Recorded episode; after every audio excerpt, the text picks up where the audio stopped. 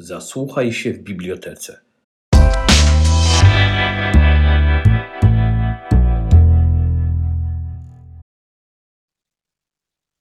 Dzień dobry Państwu. E, zapraszam na spotkanie z panią Katarzyną Nowicką, e, autorską książki Poetyzowanie zwyczajności w, w teatrach studenckich Wybrzeża, tak? Co to Bimbom, cyrk rodziny Afanasiew. E, pracy, która, jak podpytałem się, pojawiła się znaczy przy pomocy opatrzności. Tak, właśnie. Spotkanie poprowadzi pani profesor Małgorzata Jarmułowicz. Natomiast wszystko odbywa się w ramach cyklu Tajemnice Sopotu i teraz poznamy te tajemnice sprzed lat, no kilkudziesięciu. Zapraszam, proszę bardzo. Bardzo serdecznie dziękuję. Witam Państwa bardzo się cieszę, że przyszliście Państwo dzisiaj. Nie dali się zwieść pogodzie, która namawiała do tego, żeby pewnie być w innym miejscu zupełnie o tej porze i w tym dniu. Może naszą drogą autorkę poproszę o zajęcie miejsca y, i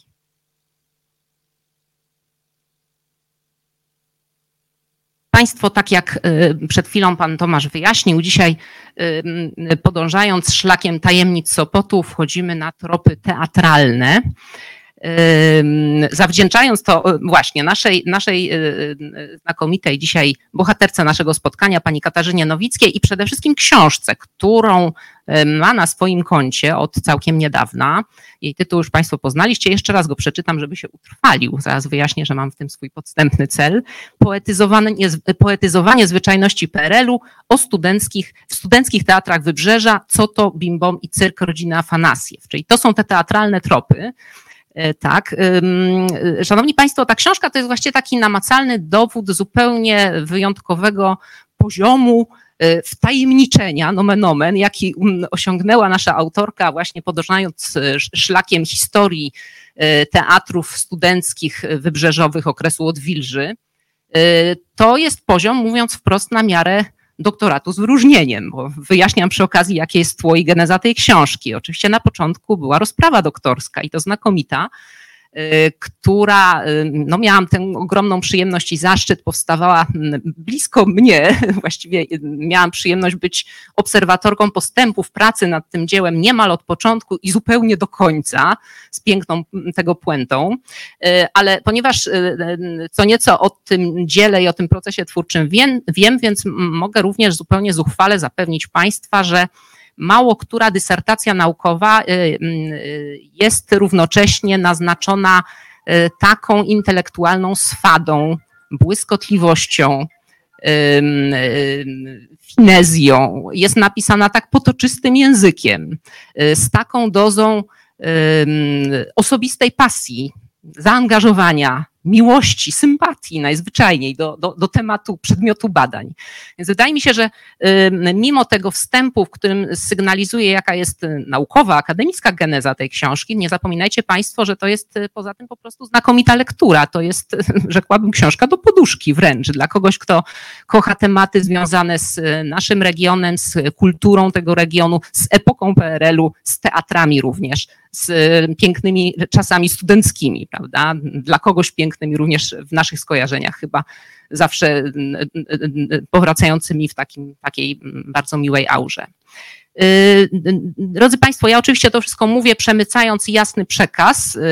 Jeżeli by ktokolwiek z Państwa miał niedosyt po dzisiejszym spotkaniu w związku z tym, o czym traktuje ta książka, o czym będzie nasza rozmowa, to oczywiście odsyłam do, do tej publikacji. Myślę, że takie lokowanie produktu, że tak powiem, w murach biblioteki jak najbardziej uchodzi. Ta książka, upewniłam się, jest zresztą tutaj w zbiorach Sopoteki, więc serdecznie Państwu ją polecam.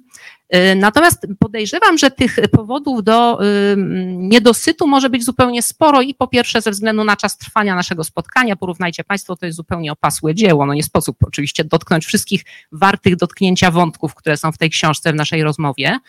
Y, siłą rzeczy oczywiście dokonana została również selekcja tych wątków tematycznych i to już zrobiła pani Katarzyna, rzecz jasna, idąc w dużym stopniu tropami sopockimi oczywiście, chociaż bardzo trudno w gruncie rzeczy porozdzielać te tropy właśnie wedle takiego klucza lokalizacji, tak? Rzecz się dzieje na wybrzeżu, rzecz się dzieje w Trójmieście i to za chwilę z naszej rozmowy wyniknie, że nie da się mechanicznie y, wyizolować z historii wybrzeżowych teatrów studenckich tych, tych wątków wyłącznie z Sopotem związanych. W każdym razie selekcja tak czy owak oczywiście była i to jest nieuniknione, natomiast to już tak na koniec, już za moment dopuszczam panią Katarzynę do głosu, y, na pociechę jest również pewien y, dodatkowy, dodany walor naszej rozmowy, którego Państwo nie znajdziecie w tej książce, mianowicie zdjęcia. Dobra ich zapowiedź jest już za naszymi plecami. To są zdjęcia, które nie są w ogromnej większości publikowane w tej książce. I, i, i są jednocześnie jakby w założeniu scenariusza naszej rozmowy czymś na, czymś na kształt takiego przewodnika po, po jej wątkach tematycznych albo takiego generatora skojarzeń może, może również w Państwa głowach zadziałają właśnie z taką mocą. Myślę, że możemy zatem Y, wedle tego scenariusza fotograficznego podążyć tropem opowieści o tajemnicach sopockich teatrów studenckich. Y, ja cały czas przyznam szczerze, mam jakiś y, taki poczucie efektu obcości z tym mikrofonem w ręku. Zrobię eksperyment.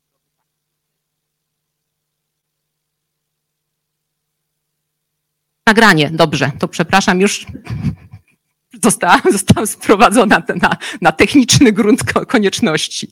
Dobrze, drodzy Państwo, tropy fotograficzne wyznacza na dobry początek takie bardzo nastrojowe zdjęcie, które y, zdradzę, bo o, o, niektórych z tych zdjęć coś wiem, zrobiłam osobiste śledztwo, nie podpytując za dużo autorki. Y, to jest taki punkt zaczepienia w ogóle do opowieści o tym, jak Katarzyna Nowicka weszła na ścieżkę swoich poszukiwań związanych właśnie z teatrami studenckimi, tutaj wybrzeżowymi. Ta postać za naszymi plecami to jest ten pierwszy punkt zaczepienia i ta historia zaczyna się jeszcze zupełnie nie u nas, nie w Sopocie, nawet nie, nie w Trójmieście, prawda?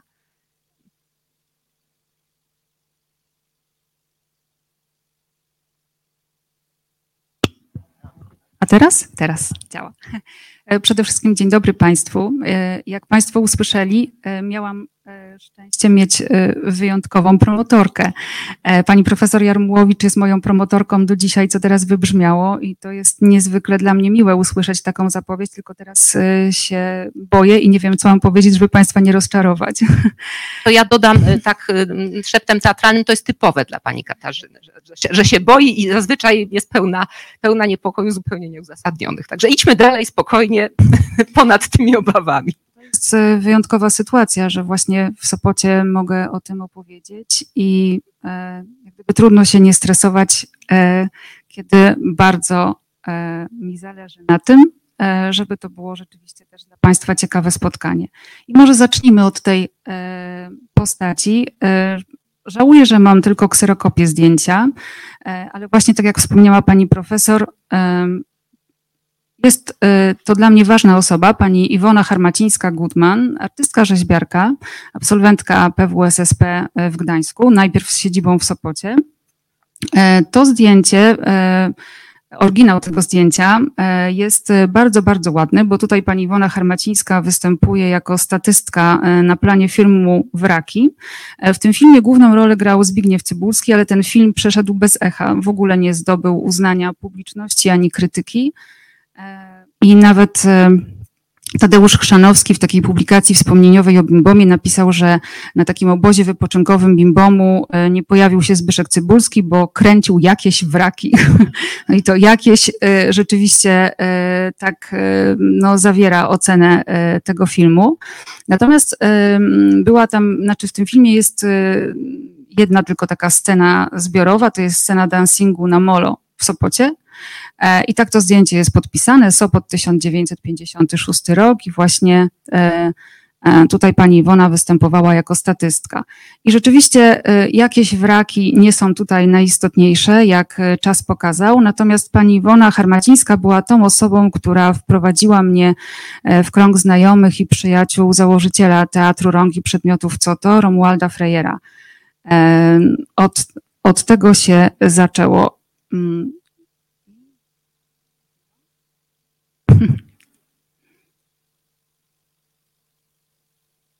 Tak, jest, jest. Właśnie i tutaj e, na tej fotografii też jest e, pani Iwona. E, ten podpis, mam nadzieję, jest jakoś czytelny. To jest fotografia, która pochodzi z publikacji dotyczącej właśnie przyjaciela zarówno pani Iwony, jak i Romka Frejera. Pozwolą Państwo, że będę tymi zdrobnieniami operowała, bo ja mówię o studentach z lat 50. i 60 i posługuje się tymi formami, po prostu używali też e, moi rozmówcy, członkowie teatrzyków e, studenckich. Także tutaj właśnie tak, późniejszy profesor ASP Henryk Lula na tym samym Wydziale Rzeźby, w tej samej grupie studiował z panią Iwoną, przyjaźnił się z Romualdem Frejerem i tu jest właśnie grupa studentów, których można jeszcze na, na momencik przy tym zdjęciu zostać, bo to jest dopiero intrygujące zdjęcie. Kolejne. Zasialiśmy zagadkę w Państwa głowach.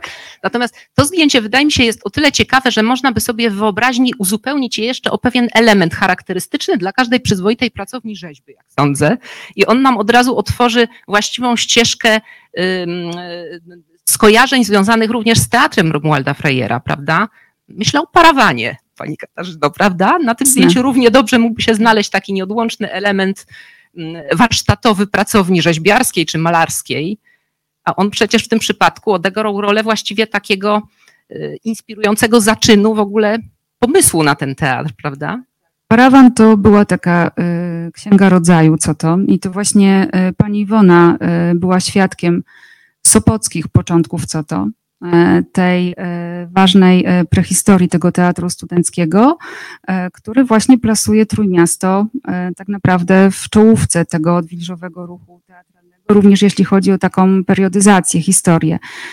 I właśnie wszyscy znajomi Romka Frejera mówili o tych początkach, to znaczy, że w pracowni rzeźby znajdował się parawan, za którym tak ubierała się bądź rozbierała się modelka pozująca e, studentom.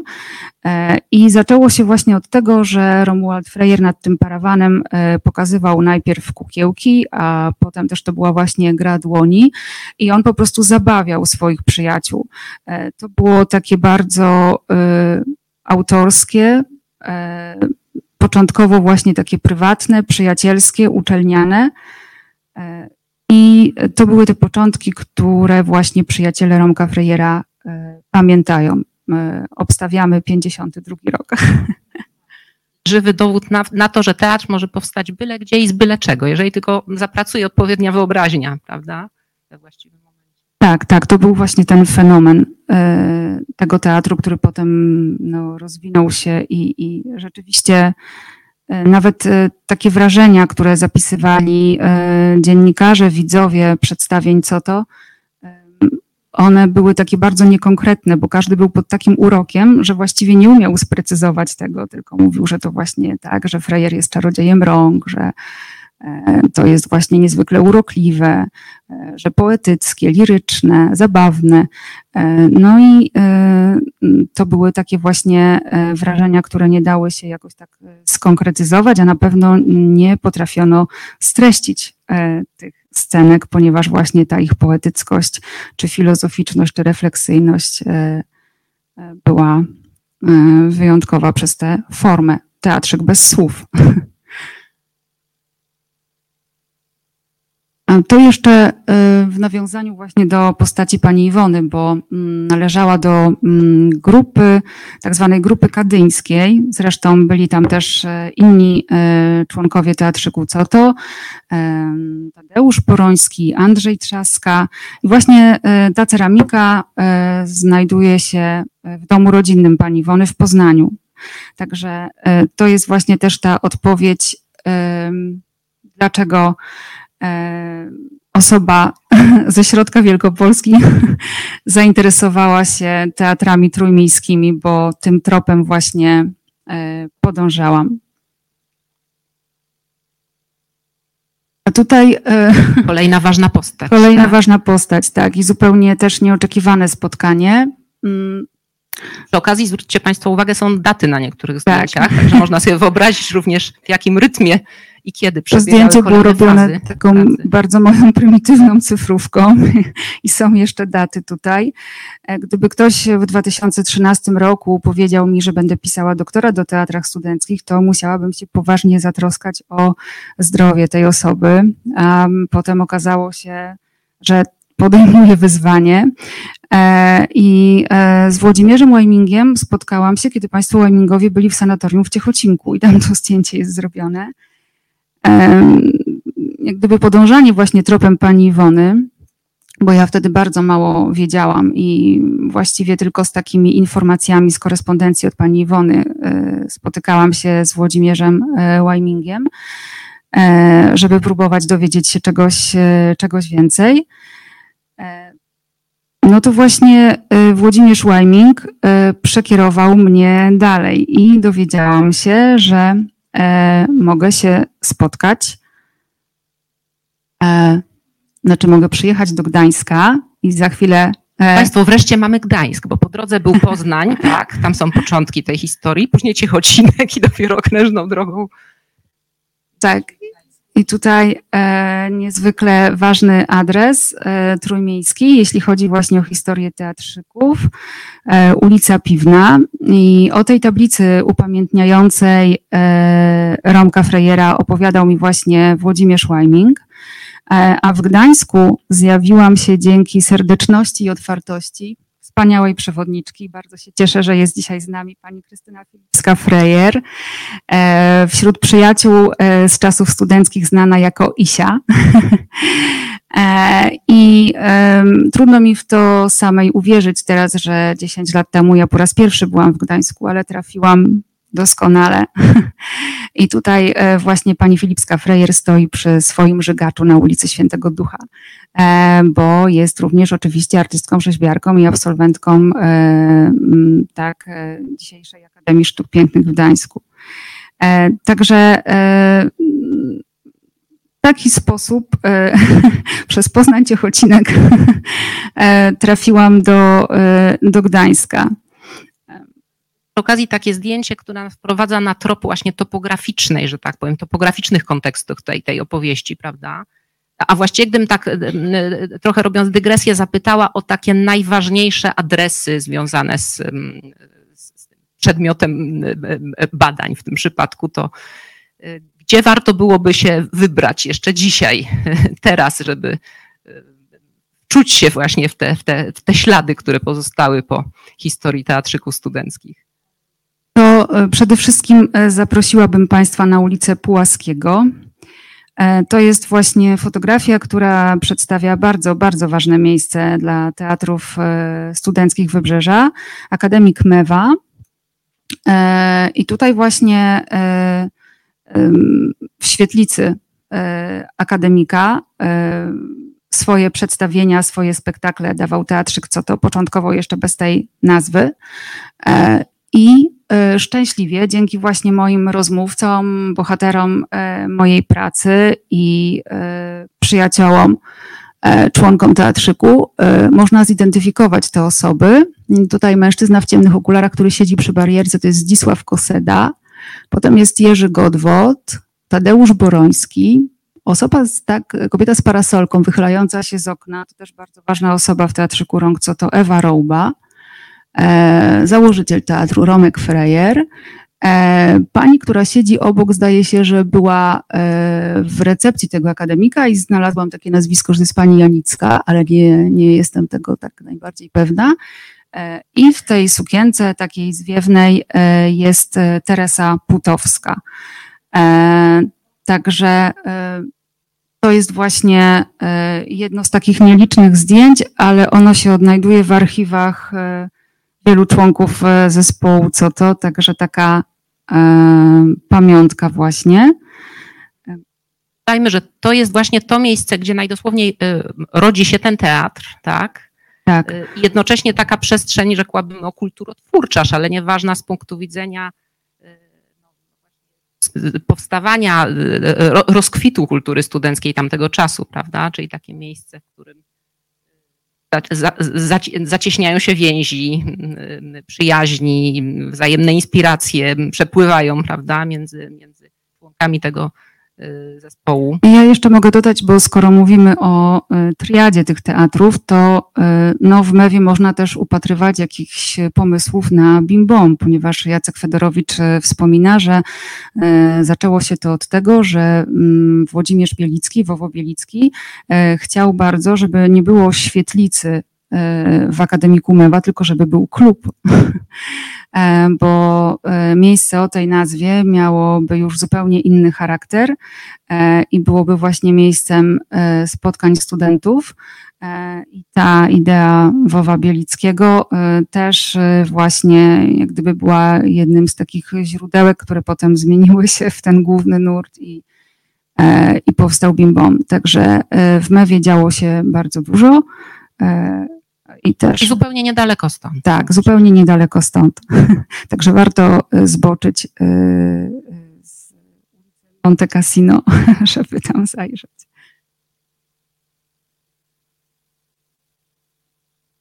A nie wiem, czy już y, mówić o tej fotografii, czy Właści, jeszcze coś? Właściwie jesteśmy na tropie. Oczami tak. wyobraźni widzicie Państwo ten parawan, tak? I widać, na czym polegała poetyka, konwencja tego teatru.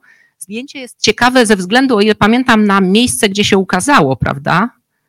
Mhm. Tak, bo zdjęcie zostało opublikowane w pierwszym numerze ważnego dla mm, wówczas tak zwanej młodej inteligencji pisma ITD e, i ono tam nie było podpisane, ale mm, to był artykuł, który właśnie mm, omawiał występ co to, zresztą bardzo, bardzo entuzjastycznie.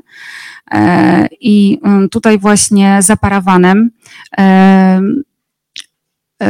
stoją tak Zdzisław Koseda i pani Iwona Harmacińska, czyli ja idąc tym swoim tropem, znalazłam ten właściwie jeden, jedyny dowód, jeśli chodzi o fotografię, coś takiego bardzo namacalnego, że pani Iwona za parawanem czasami występowała. E, bo muszą Państwo wiedzieć, że osoby wysokie były zdyskwalifikowane, ponieważ musiały się za tym parawanem skryć. Ładnie A... odwrotnie niż w siatkówce, tak, w tym sporcie. Tak, tak. A pani Iwona była e, dość wysoką e, e, osobą, ale też właśnie pisała, że czasem Romek brał ją na zastępstwa i być może tutaj właśnie w takim programie Jezioro Łabędzie pani Iwona na tym zastępstwie się znalazła. I jeszcze czarna czapeczka na głowie Zdzisława Kosedy, która właśnie też pozwala na to ukrycie i zamaskowanie się aktorów, e, gdzie po prostu tak tylko dłonie e, reprezentują całą ludzką sylwetkę i ludzkie uczucia to zastępstwo mm, Iwony Harmacińskiej, to, to jest również taki y, wątek powtarzający się w historii tego teatru, bo na przykład wcześniej wspomniany y, Włodzimierz Łajming y, też wszedł do zespołu, o ile pamiętam, po prostu na zasadzie przypadku, od tak wyciągnięty gdzieś tam z, z drugiej linii znajomych, żeby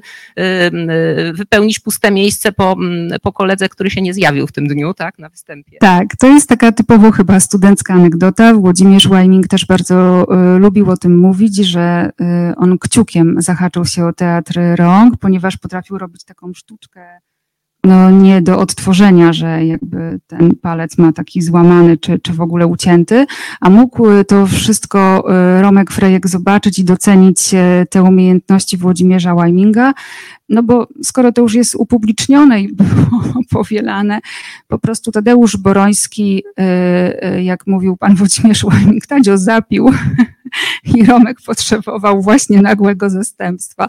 Także e, no, to były takie te e, barwne e, epizody, ale rzeczywiście co to zyskało? No, znamienitego aktora, bo Włodzimierz Łajming bardzo, bardzo sobie cenił granie w tym teatrzyku. Ja miał też swój ulubiony numer, ale może to będzie też okazja, żeby za chwilę o tym wspomnieć, jaka to była scenka.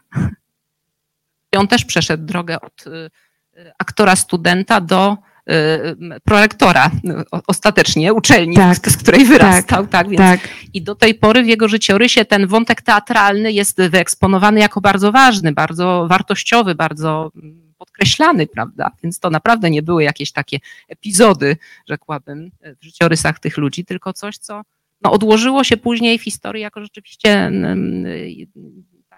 bardzo, bardzo istotny moment ich osobistego rozwoju i również no, po prostu historii teatru jako takiego. E, jest e, tutaj z nami pani Anna Zelmańska-Lipnicka, a ja dzięki niej mogłam oglądać filmy o Włodzimierzu Łajmingu, w których występował.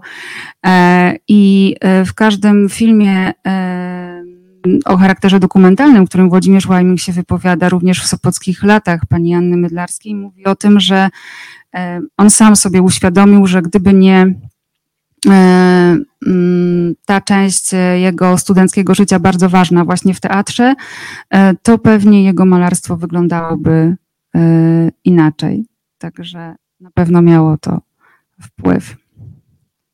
Jak ten teatr promieniował na, na wielu ludzi, na różne inne dziedziny sztuki. O, o tym jeszcze opowie nam parę innych zdjęć po, po drodze, o ile pamiętam, więc a tak, to zdjęcie jest y, ważne o tyle, że um, prawdopodobnie pochodzi z nagrania do kroniki filmowej. E, I tutaj też właśnie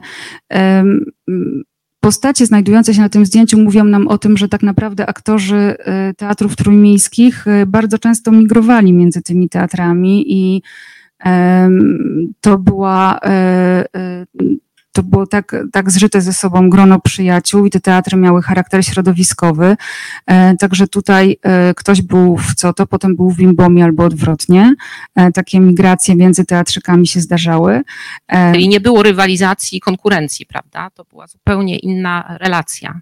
Ja mam wrażenie, że nie, bo bardzo często właśnie przekonywałam się podczas rozmów z członkami teatrzyków, że mm, oni bardzo lubili siebie nawzajem i wszyscy oglądali te swoje przedstawienia i każdy pamiętał e, o e, występach, działaniach e, pozostałych.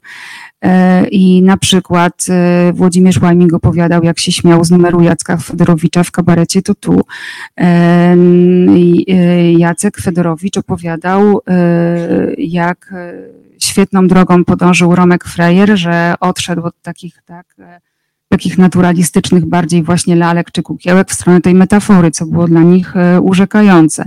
E, wszyscy mówili o takiej, takim bardzo wysokim poziomie artystycznym cyrku rodziny Afanasjew i cenili właśnie wykonania cyrku, pomysły na te przedstawienia. Także naprawdę to zainteresowanie i jakaś taka, takie pokrewieństwo tych form ekspresji tych teatrów było duże i myślę, że, że wzajemna taka sympatia rzeczywiście niekłamana.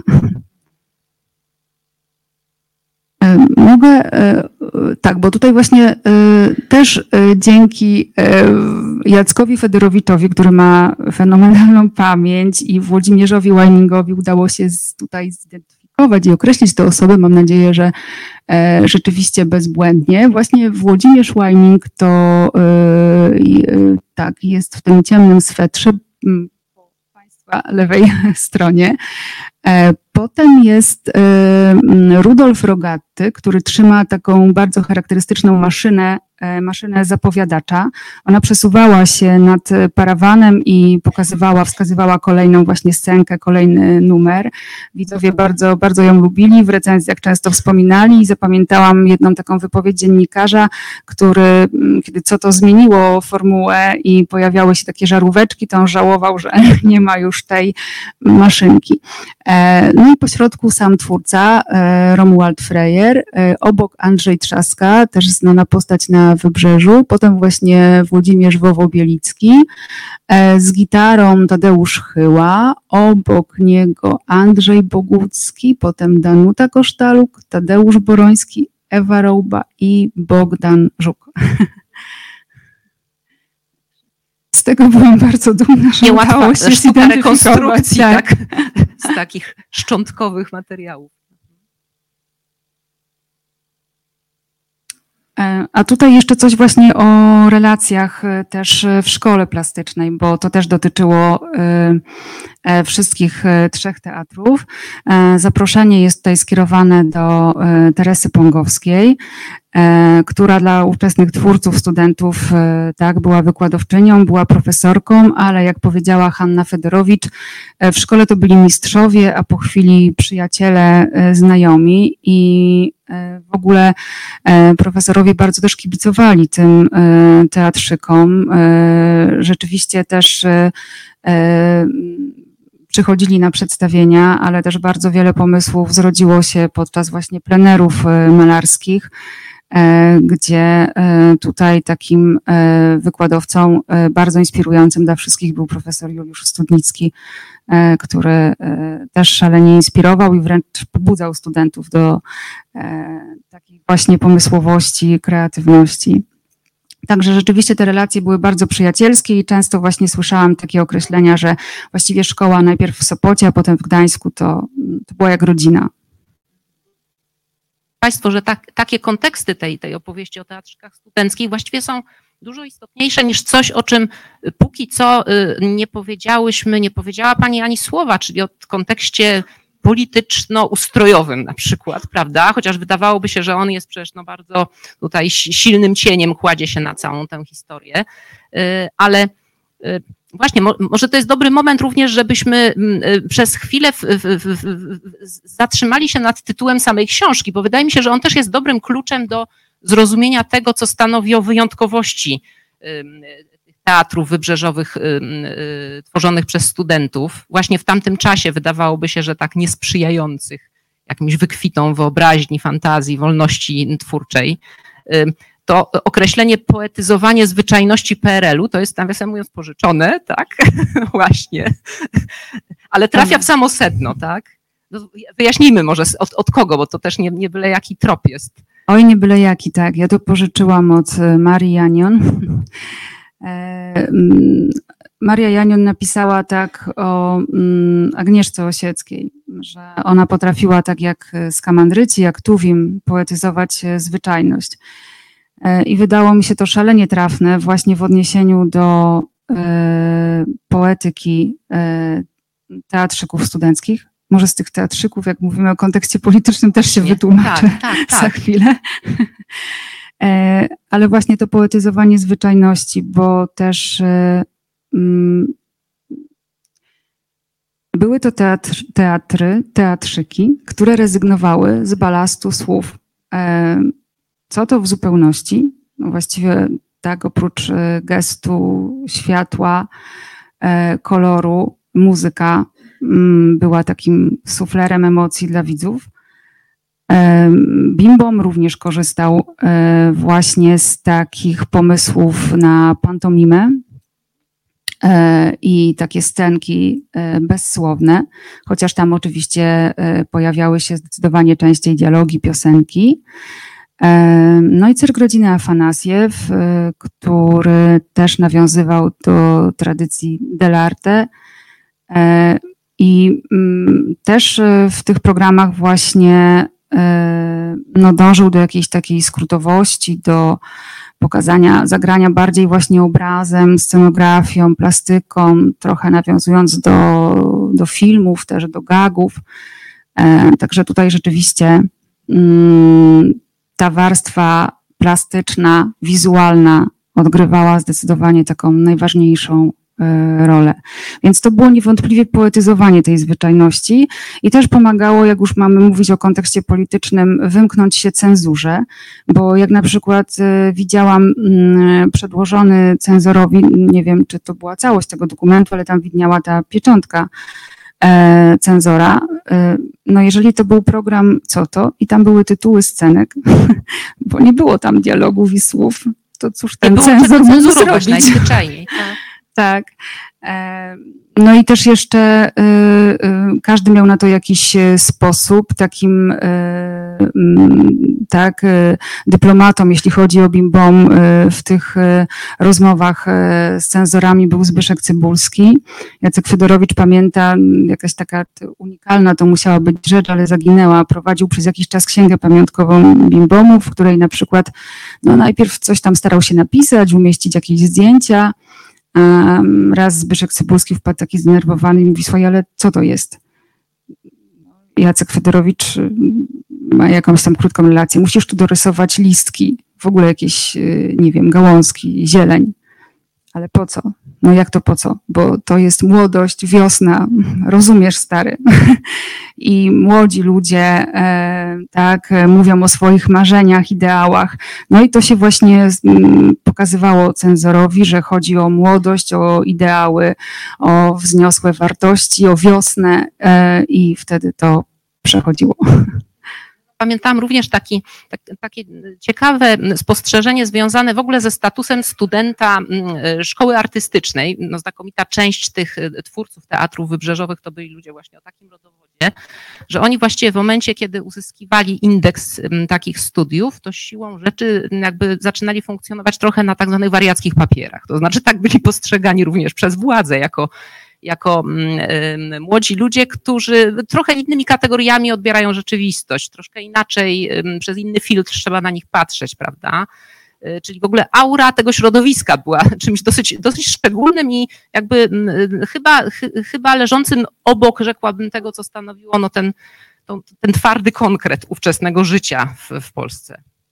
E, tak, bo mm, tutaj skoro jesteśmy przy tym slajdzie e, właśnie z e, zaproszeniem do Teresy Pongowskiej, to faktycznie sami twórcy przyznawali, że szkoła była takim azylem i właściwie tworzyła rodzaj takiego parasolu ochronnego uczelnia artystyczna. No, w jakimś stopniu się to udawało, ale też no, trzeba powiedzieć o tym, bo mm, dla mnie samej było to punktem wyjścia, dlaczego było tak dobrze, skoro było tak źle.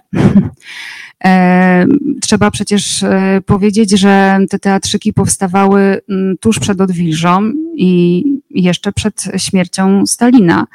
E, no, to był stalinizm, to był tak, doktryna realizmu socjalistycznego w sztuce. E, to był czas, o którym też właśnie e, Henryk Lula powiedział mi, że pyta pani o trudny czas, kiedy nie mówiono otwartym tekstem, kiedy wszystko też było podszyte strachem to tak, byli bardzo młodzi ludzie, e, którzy przecież czasem rozpoczynali studia w wieku lat 15. Mm, I e, czasem dodajmy bardzo straumatyzowani przeżyciami tak, wojennymi. Wojennymi. Tak. tak. Wojna to właśnie, no wojna i stalinizm, to z tego się wydobywali w okresie życia studenckiego. Także no, to właśnie Krzysztof Teodor Teplis napisał, że jest, taka, jest takie schizofreniczne ujęcie epoki PRL-u. To znaczy, że y, mówi się właśnie o kulturze, że tak, złota epoka kultury studenckiej. E, I jakby w tym samym czasie zapomina się o tym y, kontekście no, tego realnego życia i funkcjonowania. E, no ale potem szczęśliwie ta odwilż sprawiła, że, że te oddolne inicjatywy i autorskie pomysły studentów miały szansę e, zaistnieć. E, tak, nie, nie tylko jazz wyszedł z katakumb.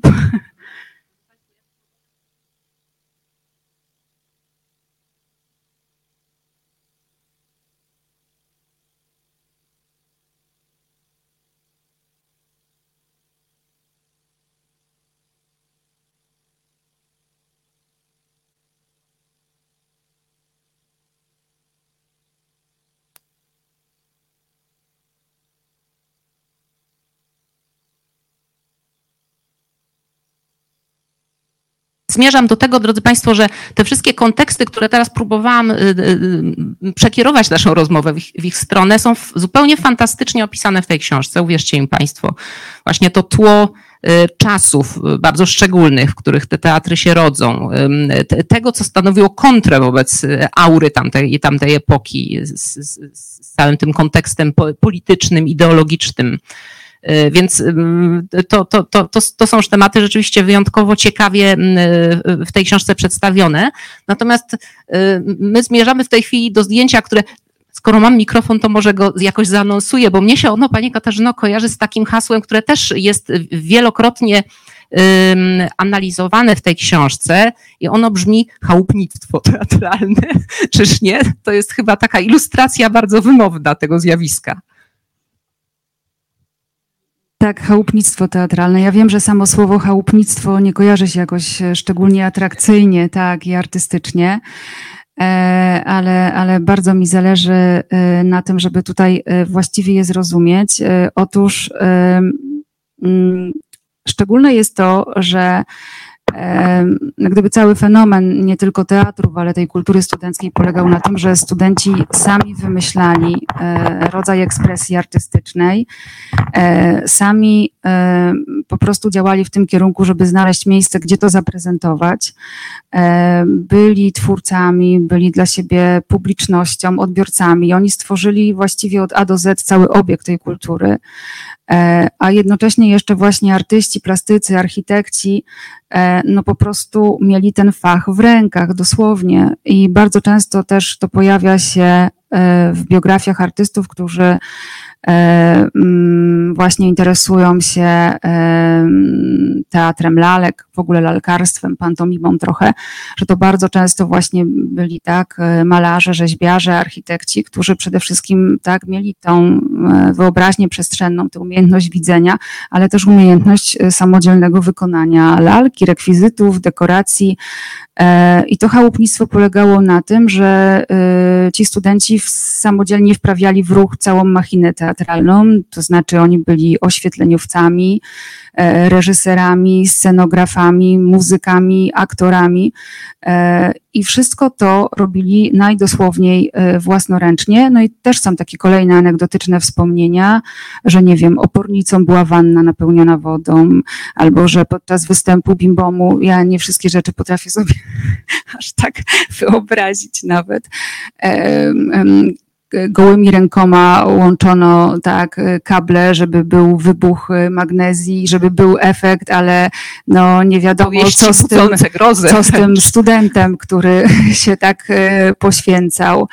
E, I też e, bardzo ważne jest dla mnie to, żeby to zaakcentować, że to były właśnie teatrzyki, które tak działały, powstawały chałupniczo, ale chałupniczy to nie znaczy tandetny, bo to była też duża troska o odbiorcę i y, duże zaangażowanie w tworzenie właśnie też detali, w granie światłem. To Andrzej Cybulski pisał, że to były, nie wiem, słoiki pomalowane na zielono i to był kolorowy reflektor, ale no, jak mówił Jacek Federowicz, działaliśmy w antywarunkach. Mi się bardzo podoba to określenie, w antywarunkach ale rzeczywiście no, poziom artystyczny osiągano. I po drodze były jeszcze dwa czynniki, które nadawały temu odpowiednią jakość, czyli młodość i entuzjazm, prawda? To też właściwie taka kategoria osobna, warta wzięcia ją pod uwagę w, w tym przypadku, prawda? Bez jakiegoś takiego pełnego pasji, zaangażowania, oddania sprawie, właściwie tego wszystkiego by nie było, prawda? Coś, co wydaje się no jakby fundamentem wszelkiej twórczości artystycznej, więc to, to był profesjonalizm. W tym sensie na pewno można mówić o, tak, na pewno. o ludziach, którzy mm, mieli naturę artystów. Tak, to był, to był ten profesjonalizm, może też w tym znaczeniu, mm, o którym e, pisała Agnieszka Osiecka, że dla niej e, teatr STS był drugim uniwersytetem. I e, myślę, że tutaj, kiedy mówimy właśnie o trójmiejskich scenach studenckich, możemy to, to właśnie spostrzeżenie Osieckiej też tutaj rozszerzyć. I traktowali to bardzo serio i bardzo poważnie i wyżywali się artystycznie, więc było to chałupnicze i było to profesjonalne i na paradoksów, innymi słowy. Tutaj e, być może prawdopodobnie e, e, jest właśnie kolejny artysta i kolejny też wykładowca późniejszej Akademii Sztuk Pięknych, Hugon Lasecki, który tutaj występuje właśnie jako żywa reklama i na wspomnianą ulicę Pułaskiego zaprasza. Zresztą tutaj na dole jest napisane śmiało, śmiało pod strzałką, więc zachęca właśnie, żeby zajrzeć do Akademii Kamewa. Tak, tak, tak, tak, tak. Także też do tego właśnie Państwa namawiam, żeby z Monte Cassino zboczyć na Płaskiego, tak. Można by z tego zagadkę zrobić, prawda? A nie, nie, nie, nie zrobimy, bo jest nagłówek. Wszystko jasne, wszystko jest wyjaśnione. Ale to chyba znają prawie wszyscy, prawda? Akurat ten, ten, ten dokument, że tak powiem, epoki. Tak, to, to znają wszyscy, ale tutaj właśnie y, tkwi też taki kolejny paradoks e, związany z historią teatrów. Znaczy w momencie, kiedy kręcono film 59 e, rok, w 60 był już pokazywany, no to oczywiście wszyscy w środowisku gdańskim wiedzieli, że gra w Do widzenia do jutra, w, we wspaniałym, tak, nie bójmy się tego przymiotnika kultowym, debiucie Janusza Morgensterna, e, zespół Co to? Ale z czasem to się zatarło i ponieważ e, Zbyszek Cebulski grał tutaj główną e, rolę, znaczy tak, Jacka, właśnie też, no, tak, kierownika teatru studenckiego, ale no tak naprawdę grał trochę Romka Frejera. I paradoks polegał na tym, że w tych późniejszych latach e, film Do widzenia do jutra bardzo utrwalił legendę Bimbomu, a jak gdyby zepchnął w cień e, udział e, co to. I ten co to nawet nie występuje w napisach końcowych w tym filmie, prawda? Zadbano o to, żeby. Tak, tak. Pomimo tego, że grają tam cotowcy, bo w tych rolach epizodycznych e, pojawia się sam założyciel teatru, Romek Frejer, Ewa Rouba, e, mm, jest oczywiście Włodzimierz Łajming, e, zresztą jego nazwisko pada w tym filmie. I, i mm, tutaj jeszcze ważna rzecz, ja ten kadr wybrałam, bo to, co tutaj Państwo widzą, to jest właśnie program Co to? To są tytuły scenek. E, I e, to są też rekwizyty, co to, ta matrioszka, e, to też jest, każdy element wywołuje jakąś historię. Matrioszki były w takiej etiudzie striptease. Mogę Państwu powiedzieć, bo to był taki ważny element obyczajowy tego czasu. Striptease to właśnie dzięki pani Krystynie Filipskiej-Frejer wiem dokładnie, jak to wyglądało. Najpierw pojawiały się y, dłonie w ażurowych rękawiczkach, a dokładnie dwa palce przebiegały nad y, parawanem. E, i y, była taka właśnie tabliczka z napisem, tak co widzowie za chwilę zobaczą, a potem pojawiały się matrioszki i z tej dużej pojawiała się kolejna mniejsza i tych tak zwanych bab było bodaj sześć. E, i tak, a na końcu właśnie te dwa paluszki e, fikuśnie przebiegały nad parawanem i to był właśnie striptease. E, mamy element polityczny wreszcie. Tak, mamy element polityczny i jeszcze była taka fajna, mm, taki, taka fajna uwaga e, chyba któregoś z bimbomowców, że ten striptease, e, co to pokazał na festiwalu w Moskwie, no i Moskwa jeszcze takiego striptease'u nie oglądała festiwalach już za moment. Zresztą, o festiwalach tak? za moment. Ale właśnie wracając tutaj, tu jest właśnie naj, najdobitniej e, pokazane to, że e, Zbyszek Cybulski e, właśnie tak wykorzystuje rekwizytornie, co to program, co to w filmie ten teatrzyk nosi nazwę Tak w nawiązaniu właśnie do tych nazw, tak, Bim Bom, co to, które się na wybrzeżu pojawiały.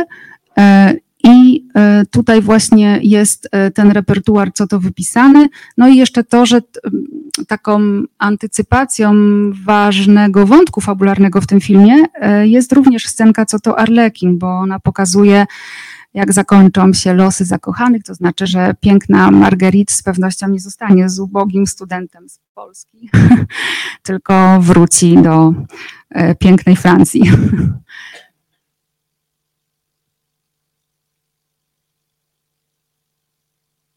jednofilmowe nawiązanie. To właściwie trochę odeszłyśmy od kontekstu politycznego, ale może jeszcze. E, to, to jest właściwie taki kontekst, rzekłabym, marzeń Frejera o tym, żeby ten teatr jednak przetrwał również na filmie, prawda? Można, można to dopisać do takiej opowieści, o tym, jak to się stało, że że w różnych powidokach, co to pojawia się przecież w różnych filmach, między innymi ten kadr tak. właśnie z takiego filmu tak. pochodzi. Prawda? Ten kadr, to jest bardzo ciekawa historia. Ja mm, nie mogłam jakby tak precyzyjnie ustalić e, i, i mieć takich twardych danych. E, no, nie chciałabym tutaj wypowiedzieć się w jakimś tonie oskarżycielskim, ale może na ile e, zapożyczył się u Romualda Frejera Ludwik Perski, który przygotował taką mm, animację niespełna dziesięciominutową, oczekiwanie, no i ona zdobyła srebrną palmę w Cannes, więc ten potencjał y, filmowy występów co to był ogromny. Zresztą kiedy też y, pojawiały się jakieś programy telewizyjne czy ich omówienia, to rzeczywiście wszyscy byli zachwyceni tym, jak co to prezentuje się na ekranie. I tutaj właśnie też wybrałam takie kadry, żeby Państwu, że to jest bardzo zbliżone do e, pomysłów e, co to. Popatrzcie jeszcze Państwo na okładkę książki, prawda? Tutaj ten tak, a trop skojarzeń jest oczywisty. Tutaj są papierowe łabędzie i e, właśnie łabędzie to był też pomysł co to na występ. E, tu jest rysunek scenograficzny Ewy Rołby e, i łabędzie stworzone z dłoni. E, wiem też od syna Romualda Frejera, pana Michała, że jego tata bardzo się też interesował w ogóle rzeźbą z papieru i tworzenie czegoś z serwetek papierowych też, też było jego umiejętnością i, i jego pasją. I był też taki scenariusz filmu, który został y, opatrzony adnotacją, że ten film nie został zrealizowany, impresje kawiarniane. A właśnie ta animacja Perskiego dzieje się dokładnie przy kawiarnianym stoliku. Na blacie tego stolika ożywają papierowe postacie i wykorzystywane są takie rekwizyty jak zapałki i różne takie przedmioty codziennego użytku, czyli właśnie to, y, z czego korzystał y, teatr co to. No to i właśnie to łabędzie i, i, i są takie takim wyrazistym nawiązaniem, wydaje mi się. A tu już element festiwalowy. Element festiwalowy i wątek związany tak na, na, na moje skojarzenia z modą, prawda?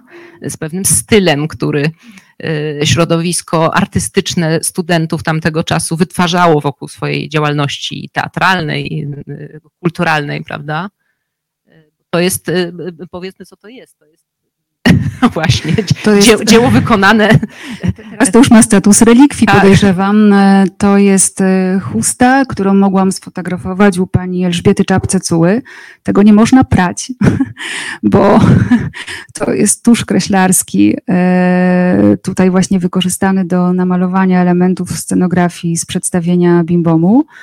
E, no i to jest festiwal, który e, jak gdyby powraca echem, bo mm, teraz z ogromnym zainteresowaniem e, czytam, czytam, a właściwie przypatruję się uważnie komiksowi Jacka Świdzińskiego, młodemu rysownikowi z przekroju, który wydał komik zatytułowany Festiwal, bo był no, jako też tak artysta, ilustrator, grafik zafascynowany właśnie E, tą e, plastyką tego festiwalu, e, tym jak zmieniła się Warszawa na okres tych dwóch tygodni, kiedy właśnie tak ruiny jeszcze w niektórych miejscach zakryto planszami, plakatami, tkaninami. No a Bimbom występował właśnie w tych żółtych chustach i, i dziewczyny miały też żółte spódnice, oczywiście z tymi czarnymi rysunkami i tak, i to jest y, ta moda festiwalowa i, i cały wygląd Warszawy, ta wielobarwność, te tłumy, y, to y, takie właśnie cechy charakterystyczne, ale to właśnie wraca i fascynuje młodsze pokolenia, bo Jacek Świdziński jest dużo młodszy ode mnie. Zatem e, e, temat y, wciąż y, żywy. Dlatego pomyślałam, że, że warto o tym komiksie wspomnieć i tam jest też rzeczywiście świetny research y, zrobiony i odnajdują się też takie anegdoty i sytuacje również związane właśnie z artystami, które odnajdujemy też w biografiach twórców teatrzyków trójmiejskich.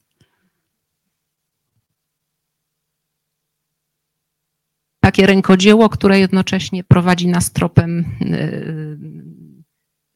sezonu kolorowych, tak, chmur. To, to, ta, ta szarzyzna PRL-u to z całą pewnością tak, tak. był czas no, poddany właśnie takiej, takiej operacji przywracania go znowu jakimś, jakimś walorom estetycznym, prawda? Jeszcze do tego kontekstu tutaj pasuje mi ten teatrzyk. Nie wiem, czy wspomnieć o prawda, tym bo teraz. jest jakaś taka urocza naiwność, prawda, w tej, w tej mhm. ilustracji chociażby.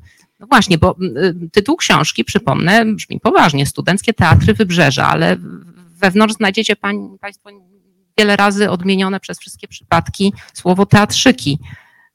Które tak. z tych określeń jest bardziej na tak, miejscu? Ja mm, całym sercem optuję za teatrzykami, ale używam też do tego głowy, więc postaram się Państwu przytoczyć takie merytoryczne argumenty, bo jeden z moich znajomych właśnie jak zauważył informację o spotkaniu, to mówi, no wiesz, ale takie spotkanie i o teatrzykach, ja mówię, ale ja jestem tym zachwycona, to właśnie świetnie, że o teatrzykach i dlaczego yy, ta nazwa i to określenie. Znaczy, po pierwsze, było to określenie, które e, wyszło od samych twórców e, i było przez nich używane i umieszczane e, właśnie w nazwach, na plakatach. Ale po czasie stwierdzono, zwłaszcza właśnie bimbomowcy mówili o tym, że to zdrobnienie deprecjonuje ich dokonania. A mnie wydaje się, że wprost Przeciwnie. Po pierwsze teatrzyk, dlatego że były to teatry niezawodowe i nieinstytucjonalne. I to zdrobnienie jakby doskonale mm, odróżnia się, tak jak zresztą chcieli twórcy, od takiej, od takiego monumentalizmu tak, socrealistycznego, takiej gigantomanii, sztucznej oficjalności właśnie od takiego teatru y, sztampowego, który też musiał tak podporządkować się tej doktrynie y, realizmu socjalistycznego. Y, teatrzyk, mały teatr, czyli właśnie można tak spakować parawan, E, zmieścić dekoracje w jakimś e, tak e, kufrze i nawiązywanie też przez te teatry do takich tradycji teatrów ulicznych, bulwarowych właśnie w tym zdrobnieniu też staje się czytelne. No i rzeczywiście zdrobnienie było też w ogóle taką formą bardzo popularną w języku środowiskowym, co mnie się szalenie podobało. Ja nie jestem przeciwniczką zdrobnień. E, I mm, wszyscy właśnie w, w, zwracali się do siebie z taką tkliwością. Nie wiem, czy można użyć słowa czułość, bo od momentu wygłoszenia przez Olgę Tokarczuk Małpy Noblowskiej wszyscy się bardzo rozczuliliśmy. E, no, ale to tak właśnie było. Osiecka tak pisała, że ona pisze z czułości dla ludzi i oni tak do siebie mówili. E, tak, jeżeli ja telefonowałam do kogoś i na przykład ktoś mi zadawał pytanie, a z kim już pani rozmawiała? A ja mówię, z panią Krystyną Filipską-Frejer. Potem y, uzmysławiałam sobie z panią Isią. Ach, no jasne, z Isią. E, zresztą to właśnie pani Krystyna mówiła, że o jej mężu e, tak właśnie z sympatii e, mówiono tak, nawet nie tylko Romek, ale Romeczeczek zdrabniano. E, Fedorowicz e, pisał w swoich wspomnieniach, że oni tak sami bawili się tym, tymi formami, już nawet przedrzeźniali je, bo Chyłeńka weźmie gitareńkę i nam zagra. E, więc zdrobnienia to był, to był język tego pokolenia, które właśnie wracało jakoś do tego utraconego dzieciństwa i odnosiło się do siebie z ogromną sympatią i tkliwością. Dlatego myślę, że jeżeli też język środowiskowy, moda środowiskowa, na przykład Jacek Fedorowicz powiedział też, że jemu nie chodziło o to, żeby być modnym w takim dzisiejszym znaczeniu, że nie wiem, podążać za jakimiś trendami, tylko żeby się odróżniać od brzydkiego socjalizmu.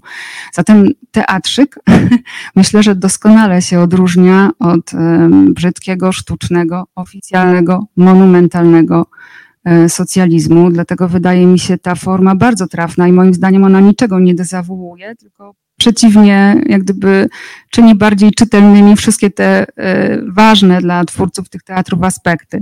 No zresztą było takie określenie na przykład małe formy teatralne, ale wyobraźmy sobie taką nazwę mała forma teatralna bim Teatrzyk. No i teatrzyk Zielona Gęś, no bo wielki patron poetycki pokolenia, ale też Gałczyński pisał o teatrzyku w innym kontekście, w takim bardziej poważnym. To już tylko takie dwa wersy, ale one też e, szalenie przypadły mi mm, e, znaczy może nie tyle do gustu, ale w ogóle jakoś tak mi się zapisały w pamięci, bo Mm, bo mogę się powołać na Gałczyńskiego, żeby uargumentować teatrzyk. E, napisał wiersz o Inge Barcz, aktorce i piosenkarce mm, berlińskiego teatru, kabaretu z początku lat 30. Gałczyński przyjechał do Berlina i taki, właściwie ten wiersz ma trochę taki reporterski charakter z tego, co zdążyłam się zorientować o tym tekście. No i w deszczowym, po deszczowym Berlinie spaceruje i mówi tak, nuda, i nagle cud. Teatrzyk. Malutkie serce w podziemiach. No i ja myślę, że to jest idealne do tych teatrzyków. Właściwie to mogłaby być puenta, prawda? Ja patrzę również na zegarek, przyznam szczerze, że czas, czas się nam y, y, bardzo kurczy, ale oczywiście y, ja ostrzegałam, że będzie niedosyt i że będzie selekcja, więc robimy, robimy selekcję, tak? historia ciekawa. Wydawałoby się, że kolejna polityczna historia. Polityczna historia, no tutaj bardzo, tak. No to nie wiem, co jeszcze od, z tego wybrać. Tu są zdjęcia, ale może jeszcze chwilkę o tej rzeczywiście politycznej historii e, na, na zakończenie tego wątku. E, tutaj, e, no bo też w Sopocie festiwal jazzowy, pierwszy ogólnopolski festiwal jazzowy w Sopocie, znów w 1956 roku. I to jest też kadr z kroniki filmowej mm, i jest e, w tle głos lektorki, która z taką przyganą w głosie mówi, że tak, ci młodzi ludzie niosą ten napis, czyżby w charakterze biletu wizytowego. I byli właśnie o to posądzeni bimbomowcy, o ten taki bilet wizytowy nieszczególny, no bo oczywiście e, kronika filmowa tego nie pokazała, ale wiemy, e, co jest na tych dwóch pozostałych planszach. I y, no, nie wiedzieć, czemu zostało to właśnie y, Bimbomowi przypisane, i z tego wynikła w ogóle burza, bo rzeczywiście y, mm, tak zwane czynniki polityczne właśnie próbowały przedstawić to w taki sposób, że skoro tak młodzież tak się bawi, no to właściwie ten festiwal nie powinien być już więcej organizowany i były też takie, takie, takie groźby. I to właśnie też chyba Zofia Komedowa-Trzcińska wspominała, czy inni jazzmeni, że no Bim Bom narobił takiej afery, bo nieśli ten napis. Nawet gdzieś sekstet komedy był przywitany w Warszawie napisem głowa, bo skoro nie można tak, to... Yy, no to tak, bo, bo władza zakazała takich napisów. Napisy miały być już potem jakoś wcześniej dawane do wglądu, hasła i w ogóle. A Bimbom zamieściło dementi, no bo właśnie y, Cybulski kręcił jakieś wraki, bimbomowcy wyjechali na obóz na Mazury i w ogóle większości bimbomowców w tym czasie nie było w Sopocie. Y, sześć osób y, miało brać udział w korowodzie dożynkowym i to wszystko, ale rzeczywiście ta presja polityczna musiała być silna, skoro Rada Zespołu już kilka dni po zakończeniu festiwalu publikowała w prasie wybrzeżowej właśnie dementi, że że to nie bim bom, ale ta anegdota żyje w, w, wielu publikacjach i wszędzie, gdzie jest mowa o festiwalu jazzowym w Sopocie, jest e, kwestia tego, tych czterech liter. To jest też namacalny dowód na niezwykłą mitogenność tego zjawiska, prawda? Właściwie to, to czym się pani w tej książce zajmuje, to w dużym stopniu jest właśnie mm, studiowanie mitów czy jakichś e, sfałszowanych e, wyobrażeń na temat pewnych sytuacji, pewnych, pewnych e, wątków tego tematu. Hmm. Zresztą mało o cyrku. Niech, niech padnie i ten właśnie, i ta, ta nazwa. Tutaj właśnie dzięki uprzejmości pana Kazimierza Skołysza, którego szczęśliwie odnalazłam e, na Facebooku. On wykonywał na początku lat 60. fotografie do kroniki e, Politechniki Gdańskiej. To jest w ogóle e, fantastyczne. I oprócz tego, że właśnie świetne zdjęcia z przedstawień Co to, gdzie przez, przez chwilę mignęły państwu nogi w Teatrze Rąk, w cudzysłowie nogi, bo to były też ręce, na które nałożono tenisówki ale tutaj e, Jerzy Afanasiew, e, bardzo taki poruszający moment został tutaj uchwycony, bo w ostatnim właściwie programie cyrku Jerzy Afanasiew pokazał fotografię swojej matki i nawiązał takiej bardzo tragicznej historii ze swojego dzieciństwa, bo po wojnie Afanasiew tak, wyszedł z wojny jako dziecko osierocone. E, i jego matka w 1944 roku ona była już też właśnie w czasie wojny leczona w szpitalu radiologicznym w Warszawie. E, I e, hitlerowcy e, najpierw tak w tym szpitalu strzelali do pacjentów na łóżkach, a potem ten szpital podpalili. I tą historię o tym, jak zginęła matka, przekazała jedyna ocalała z tego pogromu szpitala pielęgniarka. I zastanawiałam się, czy ówcześni widzowie, mm, nie najbliżsi przyjaciele Jerzego Afanasjewa, ale w ogóle publiczność studencka miała świadomość, kto jest na tej Y, fotografii. E, natrafiłam na taką recenzję, gdzie dziennikarz pisał, że właściwie na tle takiej właśnie cyrkowej groteski typowej dla tego y, teatrzyku ta fotografia i przypomnienie takiej traumy, czyli nie, nie wiedział e, o tym kontekście biograficznym, stanowiła taki zgrzyt stylistyczny, że to po prostu nie pasowało do całości ten nagły taki smutek. Ale to było niezwykle istotne dla Jerzego Afanazjewa i e, no i właśnie w tym śmiechu przez łzy, który dotyczył w ogóle ludzkiej egzystencji w cyrku rodziny Afanazjew, pojawiały się też takie e, wątki biograficzne, a to zdjęcie pięknie to e, pokazuje mieli kontynuować tą rozmowę o cyrku Afanasjew, to również wychodzimy w jakimś stopniu z takiego bardzo takich ewidentnych kolejn studenckości tego tematu, prawda? Wchodzimy jednak już w coś bardziej prywatnego, osobistego, rodzinnego również. To, to może na zakończenie, skoro mniej było o cyrku, e, to jeśli Państwo wytrwają 5 minut, możemy pokazać fragment białych e, zwierząt do, dobry pomysł, bo on również nam uświadomi, że tak naprawdę mówimy o zjawisku, które y, no, jest adresowane z definicji do bardzo indywidualnej wrażliwości każdego z osobna, prawda? Mówienie o tym y, w kategoriach jakichś, nie wiem, interpretacyjnych, prób zrozumienia jest ryzykowne, bo wydaje mi się, że ka każdy z Państwa pewnie. Już sekundeczkę, to może ja tylko takim tytułem wprowadzenia, ponieważ. Yy, no właśnie, do widzenia do jutra jak gdyby jest y, emitowane wielokrotnie i to już y, jest y, znane również młodszym pokoleniom, natomiast film Białe Zwierzęta, jak nazywał to Afanazjew, poemat filmowy, film bez słów, no współcześnie nie jest znany. I chciałam mm, pokazać scenę tutaj właśnie uprowadzenia anioła. Myślę, że mm, ma taki charakter bardzo uniwersalny i zresztą Malina Afanasiew wypowiadała się, że takim credo cyrku rodziny Afanasiew była e, scena z aniołem, kiedy, jak to nazwała, brutalny chłop Afanasiew wprowadza na scenę no, ją właśnie tak skutego łańcuchem anioła i zwraca się do publiczności, panie, panowie i dzieci, oto sensacja na skalę światową, Nasza trupa złowiła żywego anioła. Anioł tańczy, śpiewa i je z ręki. E, I ta e, scena jest jak gdyby przetworzeniem, czy ten fragment filmu jest przetworzeniem tej sceny z pierwszego programu Strala Bomby. I też to jest scena e, uprowadzenia anioła. Myślę, że bardzo ciekawa i myślę, że można tutaj mieć wiele aktualnych skojarzeń to spuentuje tak, że y, moim zdaniem pani Katarzyna od samego początku ma w tej swojej historii y, podejmowania tropów y, teatrów studenckich bardzo duże szczęście do, do ludzi, którzy tak naprawdę naprowadzają ją od początku na te tropy. Pani profesor jest najlepszym tego przykładem. No ja, ja, ja stoję z boku i w zupełnie innej roli, natomiast tu mam na myśli to, co tak naprawdę stało się mm, fundamentem tej książki. To jest ponad 20, o ile pamiętam, wywiadów, prawda, z, z z mm, ludźmi, którzy